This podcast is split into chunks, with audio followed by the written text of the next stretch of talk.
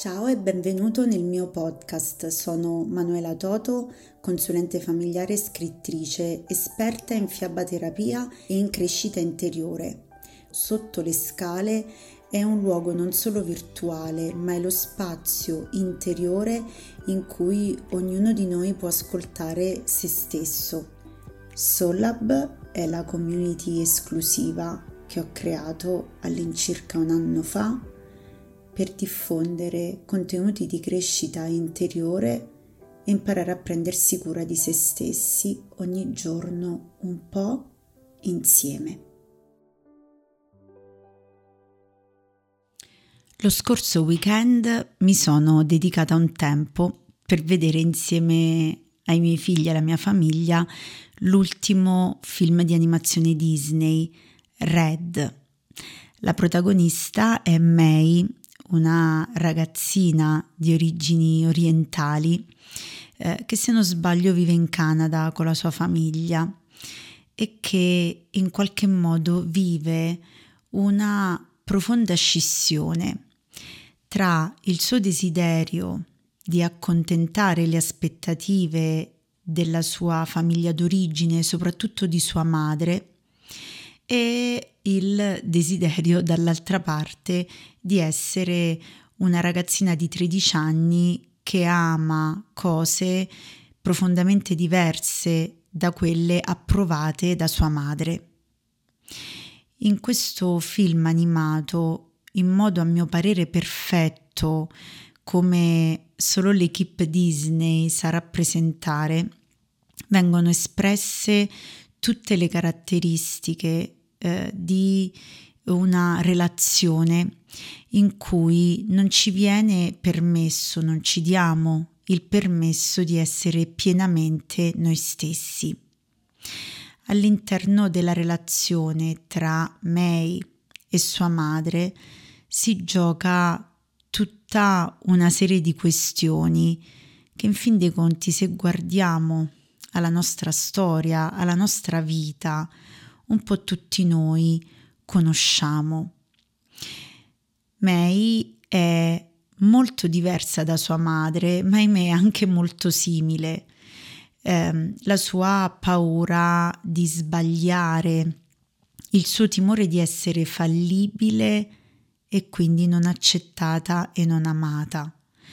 e il suo tentativo di volere ad ogni costo una vita perfetta perfetta, perfetta non solo nelle cose grandi ma anche nei particolari. Una vita dove c'è tantissimo dovere, un desiderio di vivere anche il divertimento che però viene continuamente castigato sia da me che da sua madre. Questa rigidità, questo perfezionismo portato all'estremo conduce a ciò che ci succede di solito quando ci castighiamo e ci puniamo, quando viviamo solo in base a ciò che dobbiamo fare. E cioè che lì dove vive solo il dovere, le emozioni rischiano di essere esiliate, eh, bandite, appunto perché pericolose. Non voglio fare spoiler, non so se hai visto o no il film, ma quello che colpisce è appunto la descrizione del mondo emotivo come un mondo pericoloso che rischia di sovvertire l'ordine impeccabile che la madre di May e tutto il clan familiare ha cercato di costruire in qualche modo. E quello che eh, mi è piaciuto è stato eh, il modo in cui eh, appunto il regista di questa storia ha deciso di raccontare ehm, il rapporto tra questa madre e questa figlia e credo che riguardo la genitorialità c'è tanto da imparare da questo film d'animazione. Spesso le aspettative dei genitori sono davvero distruttive, possono diventare distruttive per i figli. Spesso eh, noi genitori, parlo anche per me, diamo per scontato che nostra, le nostre paure, i nostri problemi, le nostre difficoltà siano le stesse che vivano, che vivono i nostri figli e in qualche modo dobbiamo aiutarli a superarle nello stesso identico modo in cui abbiamo fatto noi, escludendo nuove possibilità e nuovi modi personalizzati per loro di superare quei problemi.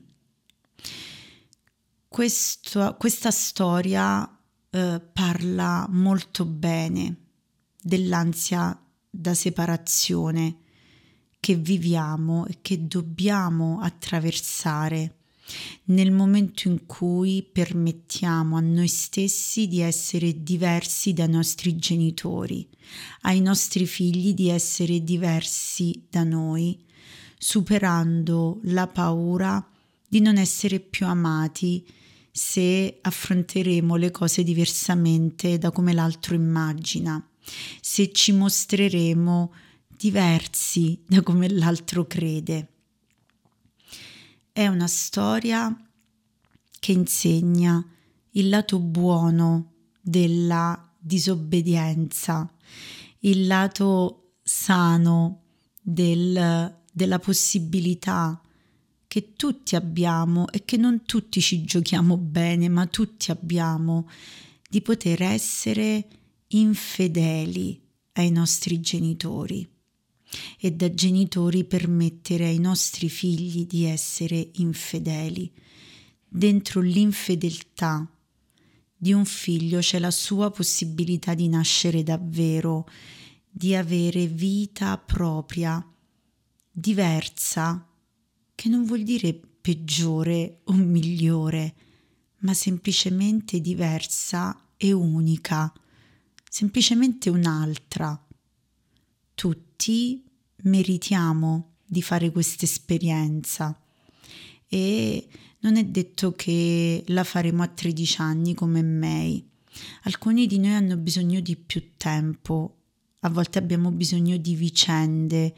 che ci inducano a fare passi di infedeltà,